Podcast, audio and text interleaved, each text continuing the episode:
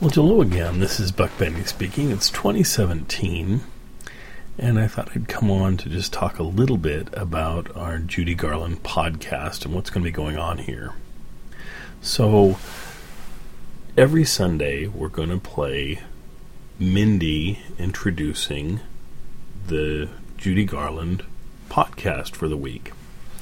And it'll play every Sunday. I've been airing a lot of different Judy Garland shows and appearances just because I was just starting this new podcast and I thought everybody would want to hear a lot of Judy. But Judy will be pretty much on once a week. Um, and it'll be, like I say, on these Sunday nights.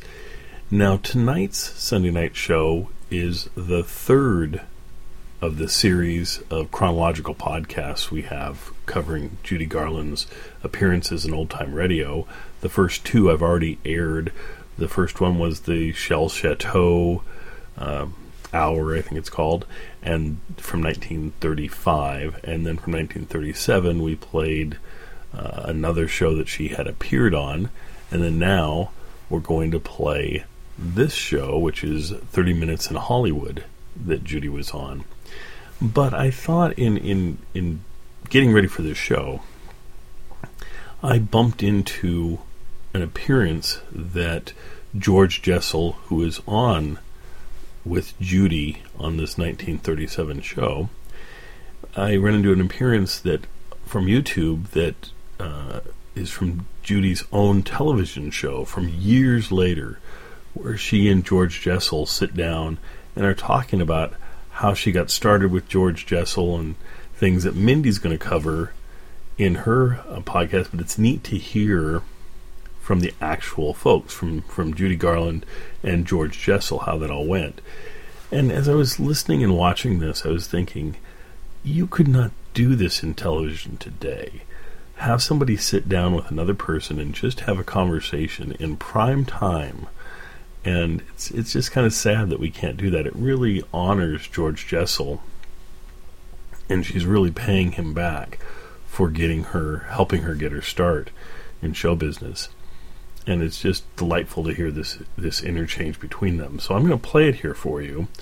But if you would like to see it, you can come to the Judy Garland podcast uh, page, and I've got a link there right to it that you can click and play it.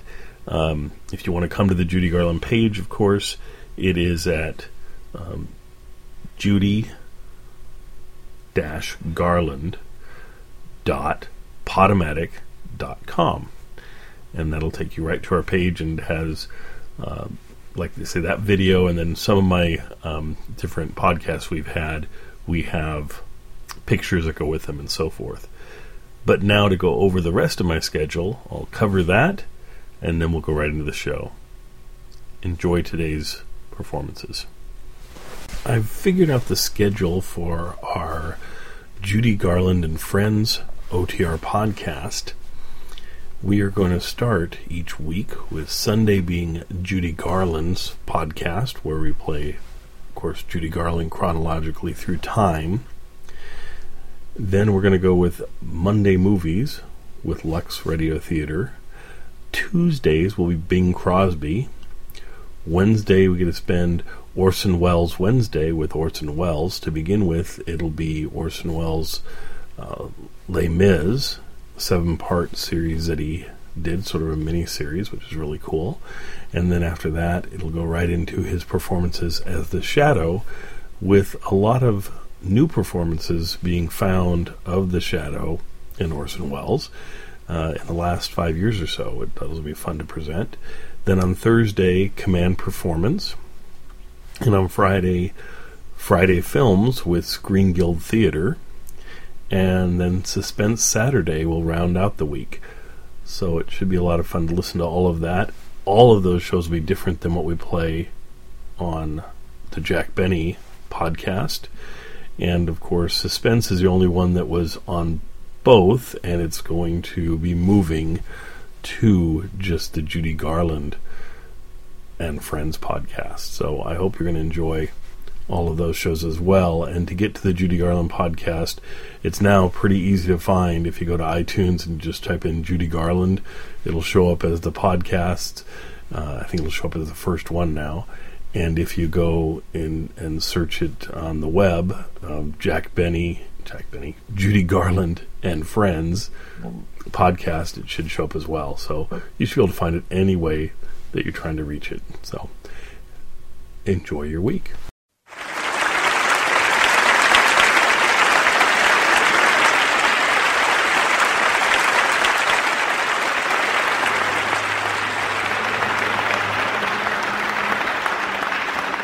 You know, Judy, this is the actually the first time that I've had a cup of tea since I was a Marine in the Boxer Rebellion in 1884. but renewing, renewing this association with you on your show, considering the fact that I feel like your father confessor, and a lot of people do know it was in my book, so help me, that many years ago I met you. You were a tiny girl in Chicago. Do you remember? right. Yes, I do remember. My course. goodness. You were so nice to me. Well, I was always nice to attractive young girls and, and old men too. But anyway, I sing like an old man. no, you sing like a doll. We were playing. I, I think you must remember at the Oriental, Oriental Theater, in Theater in Chicago. Chicago. My, uh, how crowded the theater. We were doing six shows a day. That's right. And I remember you were a baby uh, with your family doing an act. The Gum Sisters. Yes. The Gum Sisters. Terrible name. Yes, it was a bad name. Couldn't And uh. I was the sort of a big macher, the boss of You the, the theater. You were the star. And uh, they got rid of a lot of the acts. And uh, not that they were bad, but they got rid of them because we don't need it. You know, Georgie, you to talk so much, and the people want to see you, which they did then. And, uh, still do, though. and one woman in Pittsburgh. And, uh, and anyway, the manager said we're going to go. I said, no, I tell you what you do. I said, I, you you know, as young and full of pep, I'll stay on as long as you like. I said, but keep that little girl. Do you remember that? Yes, I do. Keep that little girl. Let the rest of the people go. Not that they're not good, but let them go. And Chicago, of course, was one. Do you remember Chicago then? I remember Chicago. You remember what was going on then? Well, a lot of people were shooting each Oh, other. shooting each other was nothing. Wasn't Dillinger killed? No, Dillinger was long after that. No, This- it was that time. Oh, that was Jesse James that I knew. Oh. I'm. But seriously, I remember, I remember one thing happened while we were playing there. Uh, there was a very tough fellow there, and uh, he was a, a fellow that was like many of the so-called hoodlums, was kind to his mother. And every Friday night, he'd go home where he lived on the Maxwell or Summer Street, have dinner with his mama. You know, Yeah. shoot people in the morning, have dinner, then shoot some more. You know Between meals. between me. And finally, this night, on Friday night, he came home in an armored car to see his mother for the usual Friday night dinner. And as he stepped out of the armored car, they shot him wholly m- full of holes. And breathless and bleeding, he climbed up the stairs and knocked on the mother's door. And she opened it. She said, Morris. He says, Mama, Mama, they got me. She says, First you'll eat, and then you'll tell me all about it. No.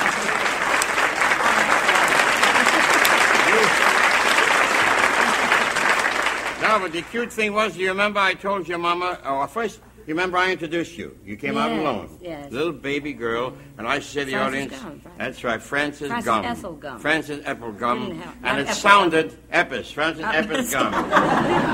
and it sounded like some funny little kid, like with pigtails. and the audience used to giggle. And I told your mother, I said, gee, I don't like that name for this lovely, warm little thing. She ought not to have say so. She said, Miss Jessel, well, she's just starting, you know. Call her anything you like. and, uh, so you, you don't know this. But what happened was there was a great actress called Judith Anderson, and she was opening in a Broadway show that night. And I had a, Fili- a Filipino valet who dressed me. I'm now dressing him, anyways. and uh, he said, he, and he called down from the balcony and said, Mr. Jesse, uh, don't forget send a telegram to uh, Judith Anderson. She opened a new show, and I called from down a very flowery telegram. Dear Judith, may tonight add another rose to the garland of successes that adorn your great something. And then I walked on. And I said, and now, ladies and gentlemen, a little girl destined to go very far in the show business, Judith Garland. And I said, that's you, honey. And she came out. That's right. That's on the line.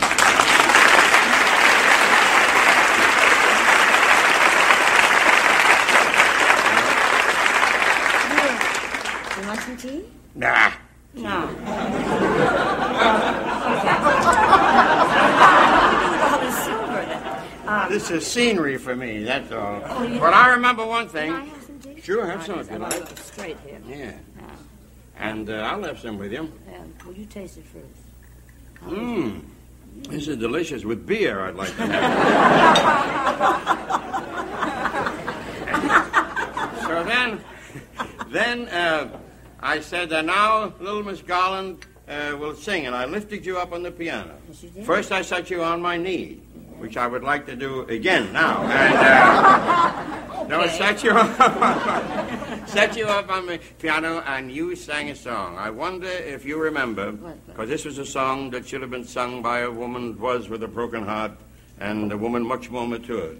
And here were you, little Judy, ten, I think you were, and you sang the song. Do you remember the song? My bill? My Bell. Sing a few bars of My Bill. Yeah? Yeah, I'll make out like I'm putting you on the. Okay, all right. Go ahead. He's just my Bill, an ordinary boy.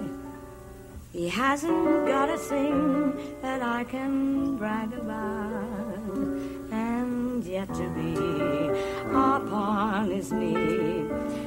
So comfy and roomy seems natural to me. Listen, now you sang. You, you remember right. my mother's. Wasn't that lovely? Please do. I know what you, not me, all right? That's right. I had, I had just introduced the song. I took you off the piano, set you down, sent you back to Mama. Your Mama got a new name, and then I said, uh, "Here's a song of mine," which I did. It was in a movie that Please, I made. do for me? All right, that was uh, this one. One bright and guiding light that so bright I found in my mother's eyes. Those baby tales she told, that road all paved with gold, I found in my mother's eyes. Just like a wandering sparrow, one lonely soul. I walk the straight and narrow just to reach my goal. God's gift sent from above, that one real unselfish love I found in my mother's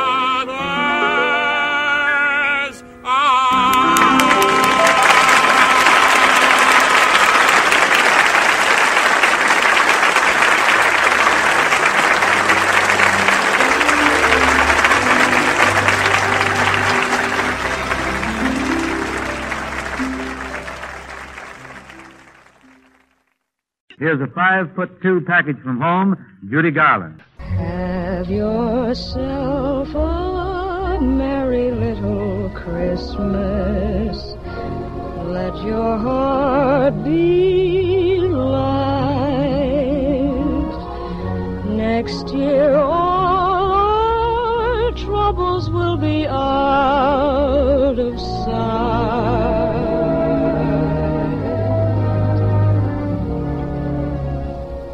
Hey, everybody, this is Mindy. Thanks for tuning in to another episode of Old Time Radio. Next in our Judy Garland series is her appearance on 30 Minutes in Hollywood on October 24th, 1937. 30 Minutes in Hollywood was a short lived program. It was somewhat of a variety act kind of show, and I couldn't find a whole lot of information on it, honestly. But what made this appearance interesting was knowing the backstory that led up to her appearance. And in 1934, the host of the show, George Jessel, was touring the country with his musical act, and George ended up being a famous actor, and he was also a singer and a movie producer. And then he had his personal life, which was always ripe for scandal and headlines of the day, including, or maybe especially because of his wife, Norma Talmadge, and their relationship and how it developed. It was a huge thing, and she's a guest on the show. You can read about his life on your own time. it's too too much to get into, but definitely uh, give him a look up if you're so inclined to read that kind of thing. Anyway, but during uh, 1934, his opening act dropped out and it was in a city that happened to have proximity to Judy and her sisters and her mother, who was acting as their manager. And uh, they called up Judy's mother and said, You know, we have this opening. You, we know your girls are good, bring them down. And so they started touring with George Jessel, and at the time, still using their given surname of Gum. And so he would introduce them as the Gum Sisters, you know, some kind of emphasis on that kind of clunky name of theirs, and he would draw a reaction from the crowd. And apparently, on the third night that they were all together, he introduced them as the Garland sisters. And so there are multiple theories as to where he got the name Garland. The three choices that seem to be the most credible are A, drama critic and friend Robert Garland was somebody he t- spoke to that morning and the name was fresh in his mind. Option B, he kept referring to them as being as pretty as a garland of flowers. Option C, at the time, there was a movie called 20th Century in which an actress changes her name from Lily Plotka to Lily Garland, and it was kind of in everybody's collective knowledge at that point. As with all multiple choices, if you don't really know the answer, just go with B, because for me, that's the pretty story, that's the sweet story. they were as pretty as a garland of flowers, so that's the version I'm going with. You can pick your own. And Judy changed her name from Frances to Judy because she thought the name sounded peppy. So that much sounds completely plausible. Uh, and George Jessel actually was instrumental in getting them to focus more on Judy versus the trio itself, which was kind of the obvious choice. He said she was such a small person with such a big presence, a big voice, and so it kind of started to be instead of a trio, more like her sisters doing a duo and then she coming out as a solo act. And by the time 1937 rolls around, she's already signed on with MGM, but she's not doing a lot. And that's completely MGM's not knowing exactly what to do with her. But in this one, she's singing kind of a revamped version of You Made Me Love You, I Didn't Want to Do It. Her mentor at the time, Roger Edens, wrote additional lyrics to make it about a teenager's crush on Clark Gable. And I can see why. Very handsome and charming. So it became a huge hit because she was so effective in th- her musical abilities, also with having this wistful puppy love personality attached and interwoven into the song. So it became a calling card of sorts really early in her career. And she, the MGM executives actually had her sing that version to Clark Gable at a birthday party they threw for him. And everyone was so charmed that they decided to include it in their upcoming film Broadway Melody of 1938. This movie wasn't anything that became huge, but it was the first time that critics really got a look at her, and audiences did as well. And there was a huge positive reaction. Who's this Judy Garland kid? They've had her for months. Why isn't she in more movies? And so this was kind of the song that galvanized her career. And she actually got pigeonholed a bit early on playing these sweet teenage roles and it started to vex her later on in her career but she eventually pushed for and, and received bigger meteor roles. But again all of the backstory is what makes this interesting and i hope the information helps you appreciate what you're about to listen to a little bit more. So enjoy Folks, I'm getting to that mellow age where I'm not taking pride in what I do, but in what I've done. And one of the things that I'm most proud of in my many years of the amusement business was the discovery of a little girl who is considered by picture fans throughout the world as one of the greatest singer of popular songs that there is. She's still in her teens, and yet one of Metro Goldwyn's biggest stars. You've seen her in Broadway Melody. You hear her now singing Oh, Mr. Gable, Miss Judy Garland.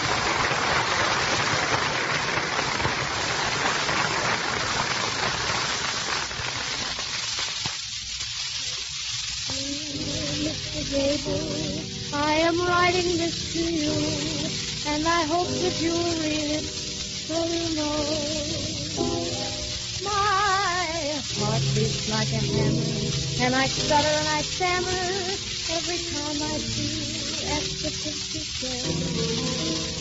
I guess I'm just another family, and I thought I'd write and tell you so.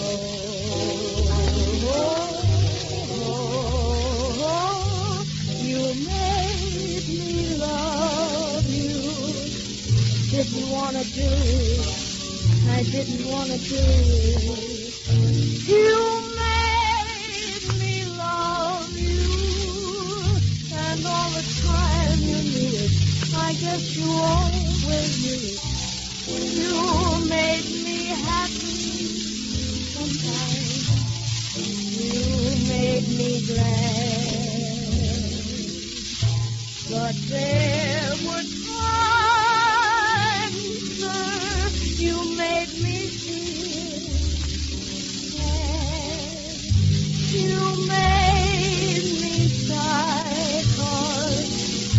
didn't want to tell you. I didn't want to tell you.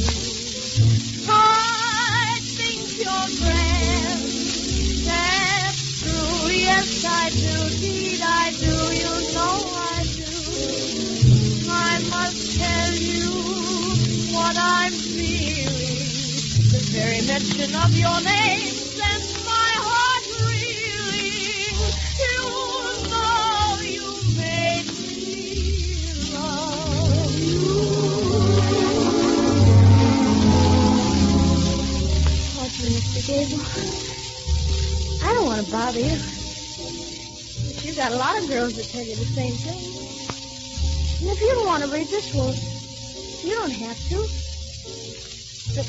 I just had to tell you about the time I saw you, and it happened one night. That was the first time I ever saw you. I knew right then you were the nicest fellow in the movie.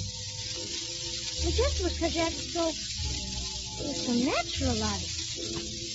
Not like a real actor at all, but just like any fellow you'd meet at school or at a party. And then one time I saw you in a picture with Joan Crawford. And I had to cry a little. Because you loved her so much. And you couldn't have her. Well, not till the end of the picture anyway.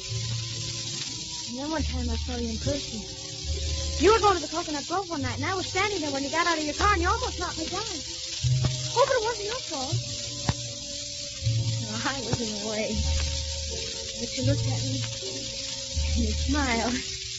Yeah, you smiled right at me as if you meant it, and I cried all the way home just because you smiled at me for being in your way. Oh, I'll never forget it, Mr. Gabriel. Honest gentleman. You're my favorite actor. I don't care what happens, let the whole world stop.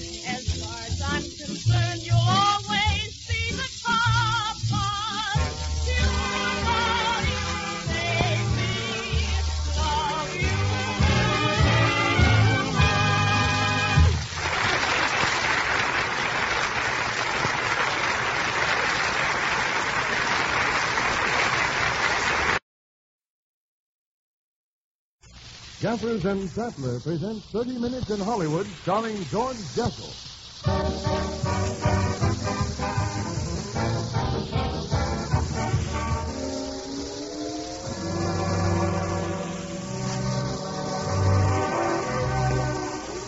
Thirty Minutes in Hollywood, starring George Jessel and another appearance of Miss Norma Talmadge, who will be interviewed by Howard Greer, one of Hollywood's outstanding fashion creators. The cast includes Dorothy McNulty, Amy Arnell, Tommy Tucker and his orchestra, little Josephine Starr, and the visit of two important guest stars, MGM's great young singing star Judy Garland and the famous big film and motion picture comedian of Wheeler and Woolsey, Bert Wheeler. Tommy Tucker and his orchestra opened George Jessel's office in Hollywood with Laugh Your Way Through Life from Alabama Goes to Town.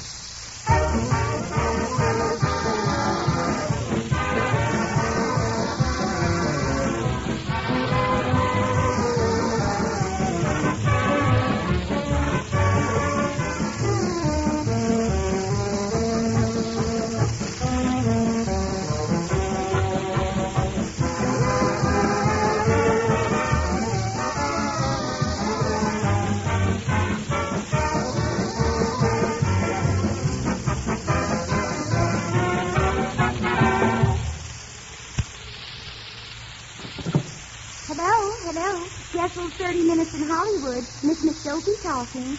Just a minute. I'll see if I can get him for you. Call for Philip.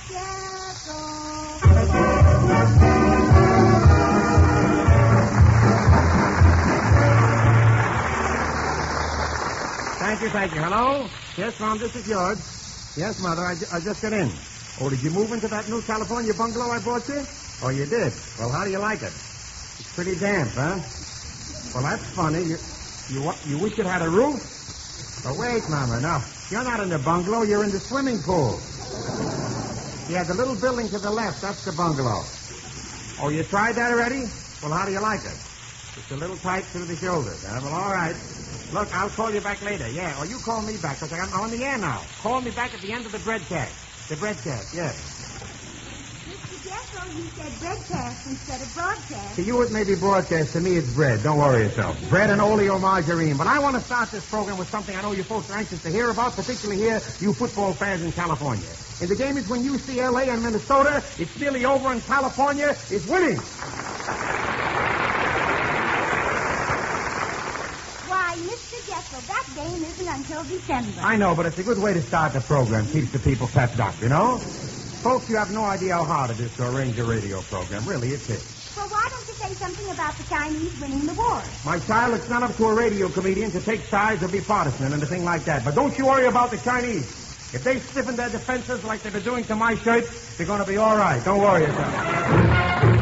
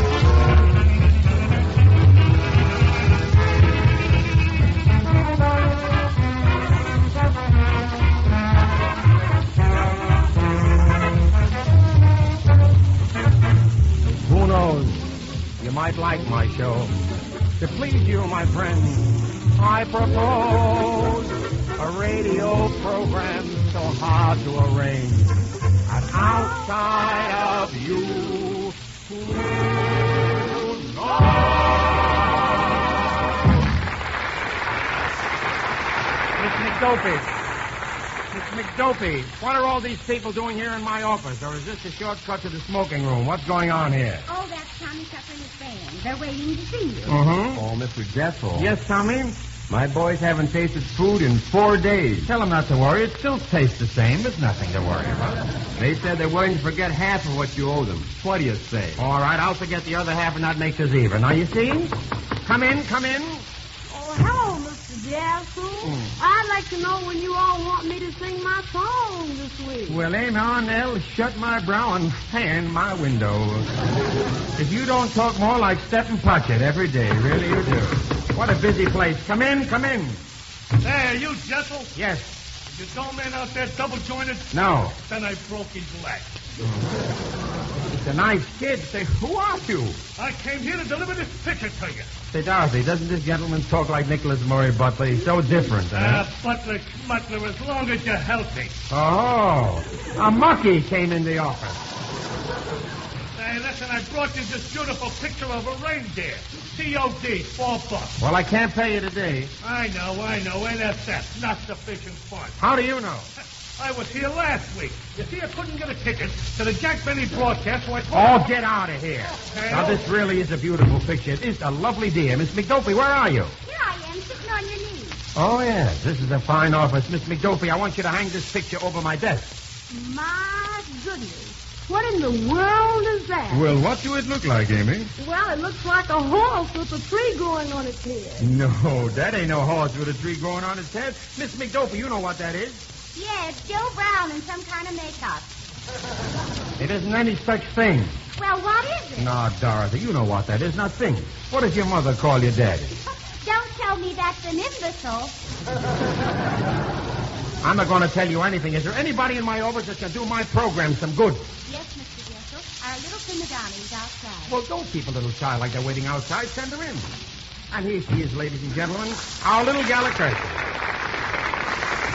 Seven and a half years and two weeks old today, and I'm happy to present her little Josephine Stock. Tell me, Josephine. On our opening program, you sang in Italian. Last week, you sang in French. How many foreign languages do you sing in? Five. Isn't that wonderful? Just imagine. Child, when you grow up, you'll be able to keep a secret in five different languages. Tell me, what are you singing tonight, dear? Le Fia di Cadiz. The Maids of Cadiz. That's in French, isn't it? Oui, monsieur. Oh, est-ce que ce sont cartes d'ici télévision? On a partie d'ici. Est-ce que j'en sorti à la carte?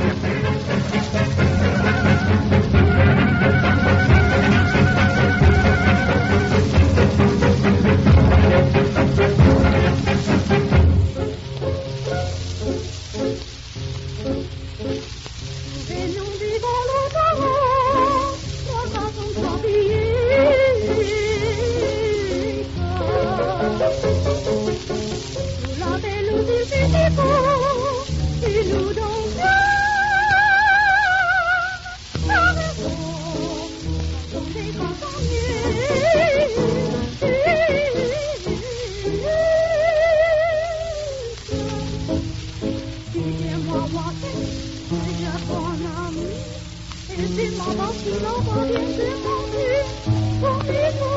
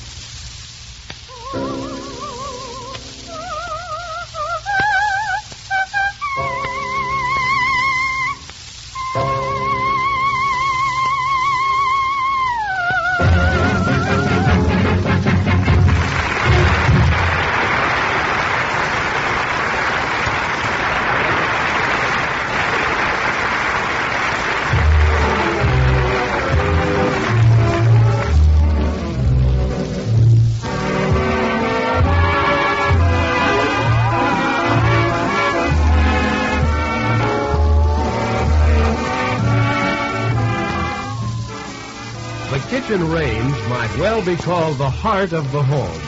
It's the most used piece of equipment in the home. Isn't it logical that this most important piece of home equipment should be the best? The new Gaffers and Sattler automatic gas range offers many leisure hours for the overworked housewife. This leisure time may be devoted to social functions or much needed recreation, with the assurance that her meal will be properly and perfectly cooked, without all the drudgery of an old time obsolete stove. In business, the man is supplied with modern tools, enabling him to do his work well. Why not also supply the housewife with modern equipment so as to make her job easier and her cooking better? The housewives of California have, by their past preference, made the Gaffers and Sattler gas range California's favorite. See these marvelous gas ranges at your nearest Gaffers and Sattler dealer tomorrow.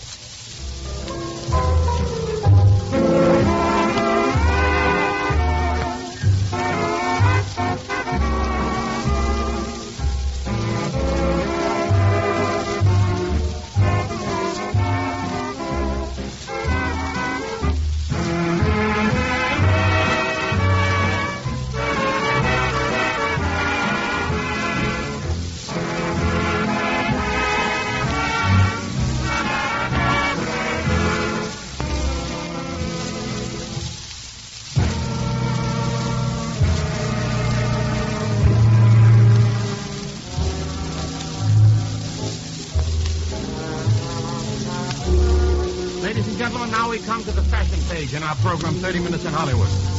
Only in response to your many kind letters and telegrams has the glamorous actress who conducts this stage consented to another appearance. It is our wish that she become a permanent member of 30 Minutes in Hollywood, so that from time to time, if she wishes, she may again bring us some great moments from motion picture successes, which you, our listeners, have requested. I am proud to present my wife, the lovely Norma Talmadge.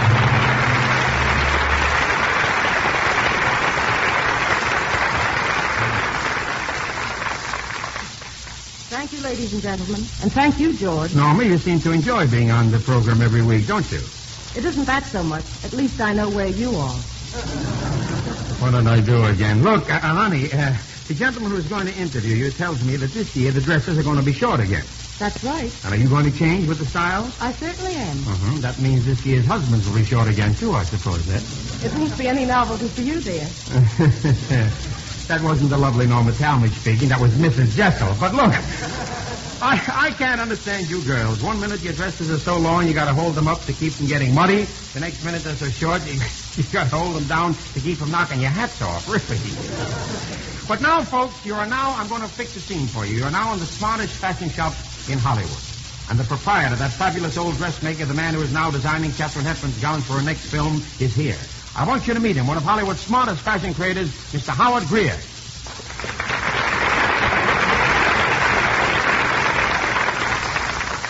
Ah, good afternoon, Miss Talmadge. And what's on your mind today?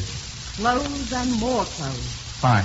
Now that you've seen the entire collection, just what, if any, of the little numbers do you feel you positively can't live without? Well, I've been flirting with that black wool, the one with the red and white candy stripes. Why flirt with it? Why not have it? With all those stripes running around me, I'd be afraid. Nonsense. There's no reason to be frightened. Horizontal stripes won't make you any larger than vertical ones, if they're used the right way.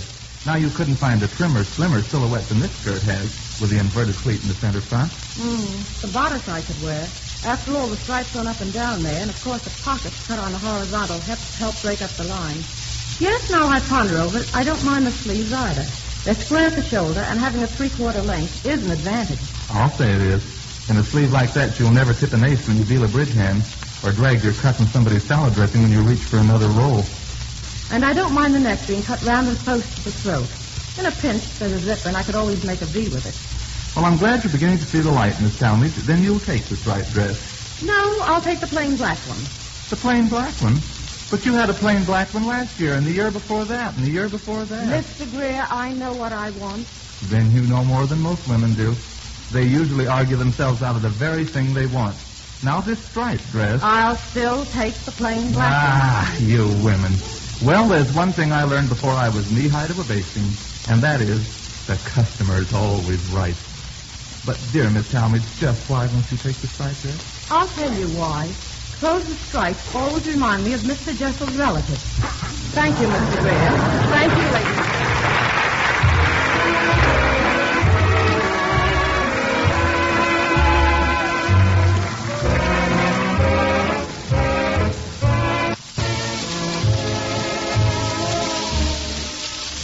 I'm getting to that mellow age where I'm not taking pride in what I do, but in what I've done. And one of the things that I'm most proud of in my many years in the amusement business was the discovery of a little girl who is considered by picture fans throughout the world as one of the greatest singer of popular songs that there is. She's still in her teens, and yet one of Metro Goldwyn's biggest stars. You've seen her in Broadway Melody. You hear her now singing Oh, Mr. Gable, Miss Judy Garland.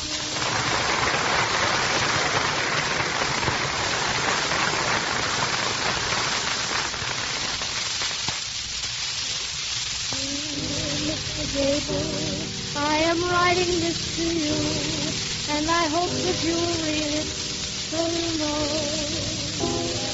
My heart beats like a hammer, and I stutter and I stammer every time I see you at the picture show. I guess I'm just another family and I thought I'd write and tell you so.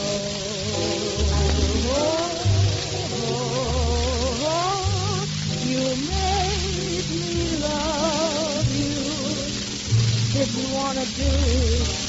I didn't want to do it. You made me love you. And all the time you knew it.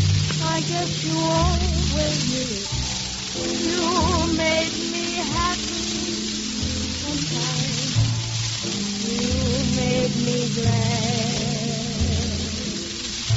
But there were times,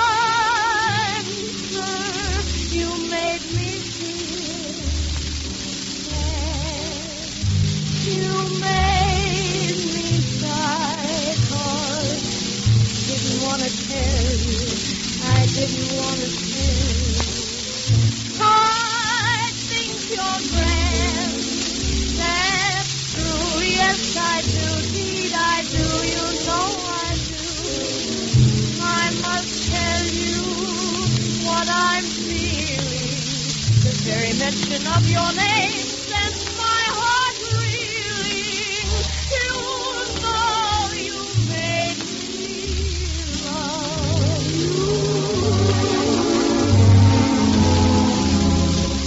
Pardon me, Mr. Gable. I don't want to bother you. But you got a lot of girls that tell you the same thing.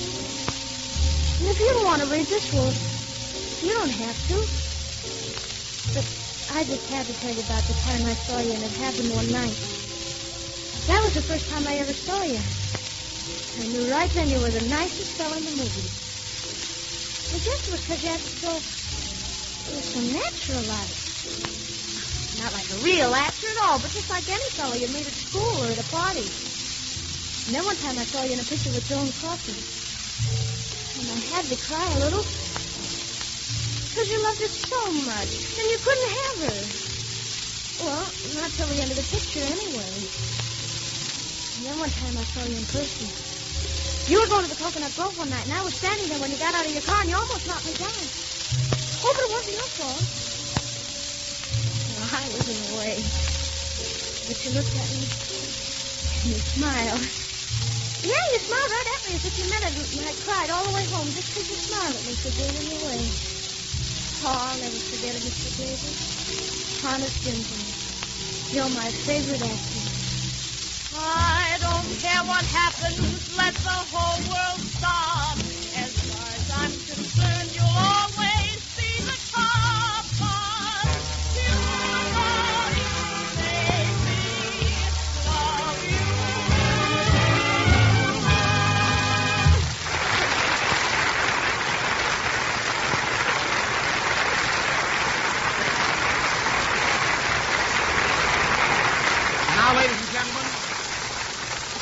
A man whom you know is a great comic. I know him as a great comic and a grand fella. The famous Dick Fuller motion picture comedian, half of the Wheeler and Woolsey team, Bert Wheeler.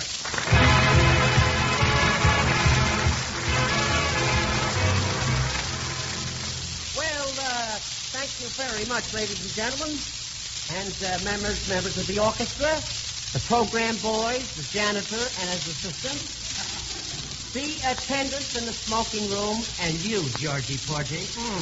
What's the idea of that? Well, everyone in the order of their importance. No, I'm only kidding. Say, George, I've been a little late. I just got in. Uh, how's the program been going? Fine up to now. Mm-hmm. Well, I'll stop that. Oh, you're I want to ask you something. How was your last picture? How was our last picture? Mm-hmm.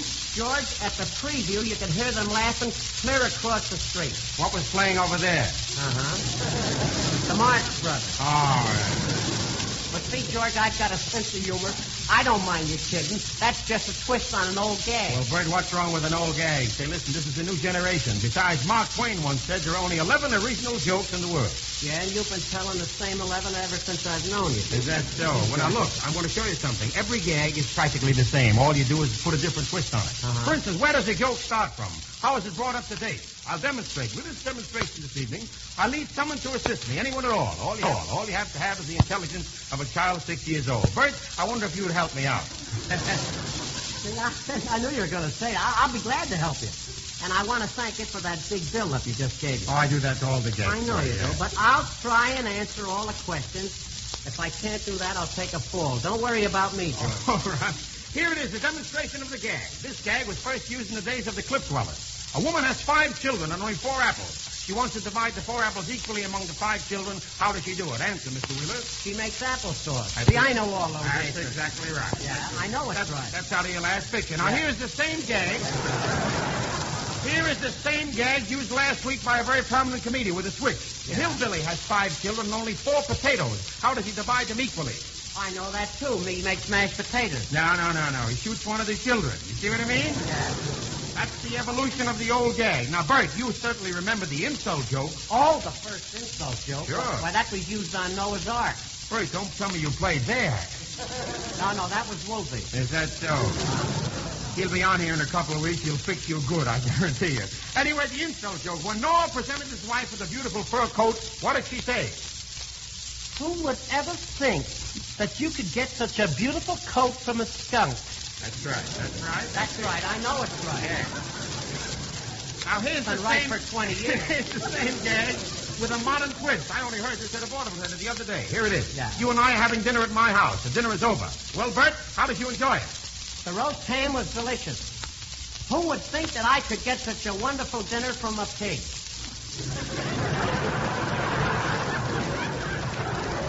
Listen, Bert, that wasn't a gag demonstration, I'd resent that pig business, you know? Ah, George, you shouldn't get mad at that. Could never happen in your house. All right.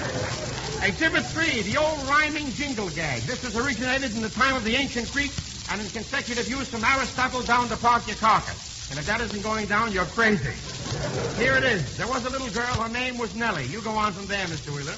There was a little girl. Her name was Nellie. She stood in the water up to her knees. That don't rhyme, Mr. Wheeler. It don't. It don't rhyme. Well, the water wasn't deep enough. That's the idea. Same old jingle modernized, used in a big motion picture success this season. You take it, Bert. There was a little girl. Her name was Nellie. She stood in the water up to her knees. It still doesn't rhyme. I know it. but Wait till the tide comes in. That's the new twist. That's the new twist. Exhibit four, the old double-crossed Scotchman stingy topper joke. The scene is in Scotland in a doctor's office. Bert, you be Dr. McWheeler. You understand? That's the Scotchman? Okay? And Dorothy, you play the part of Dr. McWheeler's nurse. We'll do it with the modern finish. Dorothy, come here. You're familiar with Scotch? Oh, with ginger ale, I... Never mind about that. Now, you're the nurse. Here we are in the doctor's office. Go right ahead. Hi. Good morning, sir. Hi, good morning, my lass. Uh, is Dr. McWheeler in? Aye. Hi. Have you got an appointment? I don't know what I've got. That's what I want to come to see the doctor and find out. Aye. Hi. Aye, here comes the doctor now. Ah. Ah, good morning, sir. Hey, good morning, doctor. Uh, Uh, what seems to be the trouble? well, I come to you because you were recommended to me by Stanley Lefkowitz. I, a likely, likely lad. Aye. Yes, I said he's a likely A lad. likely lad. Aye. Aye, aye, aye, Aye, aye. Aye, aye, aye, aye, aye, aye, aye, aye. Now, doctor, uh, I've been wanting to ask you, Yeah. what do you charge for a visit? Well, now we charge ten dollars for the first visit, Aye, five dollars for the second visit, aye. and the third visit is free. Aye, that's very good. Well, doctor, here I am again for the third time. Aye, and take the same medicine I gave you the last time. Ah.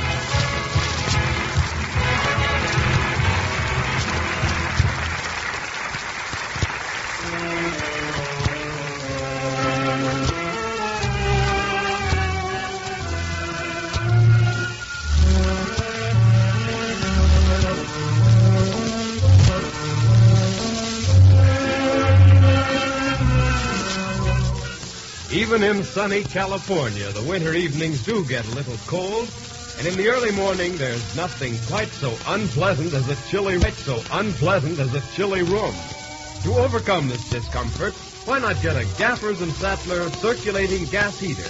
They are built in California, especially for California climatic conditions, in a variety of sizes to meet every heat condition, from a single room to heating the entire house. These heaters are beautiful in design. They're finished in durable porcelain enamel and are trimmed in triple-plated chromium finish. This finish ensures that like-new appearance for many years. They're decorative in design and will fit into almost any decorative scheme. These heaters may now be purchased at a price so low that every man owes it to himself and his family to see that this winter his house is properly heated. See your nearest Gaffers and Sattler dealer tomorrow for a demonstration of these marvelous heating appliances. There are no finer. And behind each one is the guarantee of Gaffers and Sattler, California's leading manufacturer of gas appliances.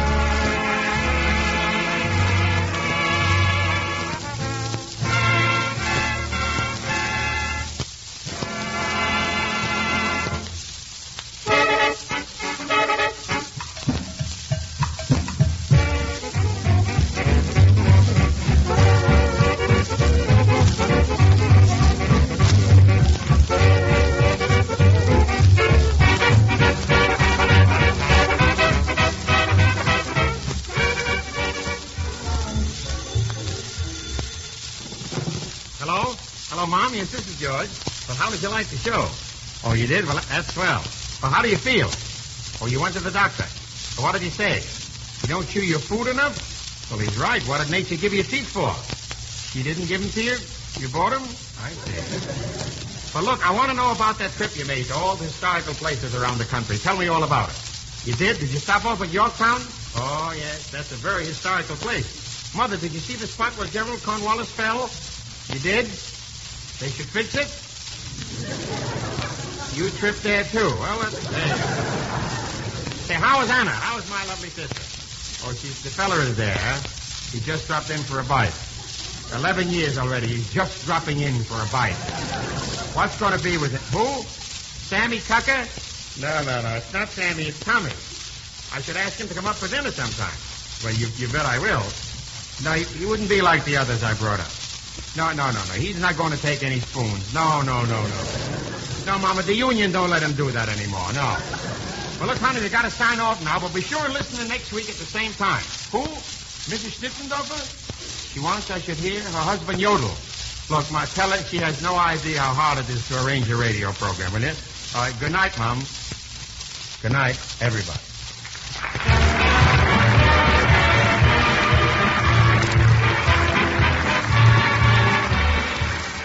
George Jessel, Norma Talmadge, guest stylist Howard Greer, noted Hollywood fashion creator, Tommy Tucker and his orchestra, Dorothy McNulty, and the few famous personalities, the great MGM star Judy Garland and the Ziegfeld and motion picture comedian Bert Wheeler, have come to you in 30 Minutes in Hollywood.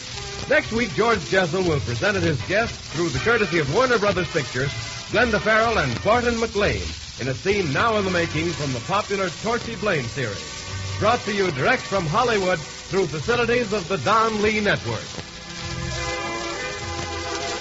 30 Minutes in Hollywood, starring George Jessel, has been a presentation of Gaffers and Sattler.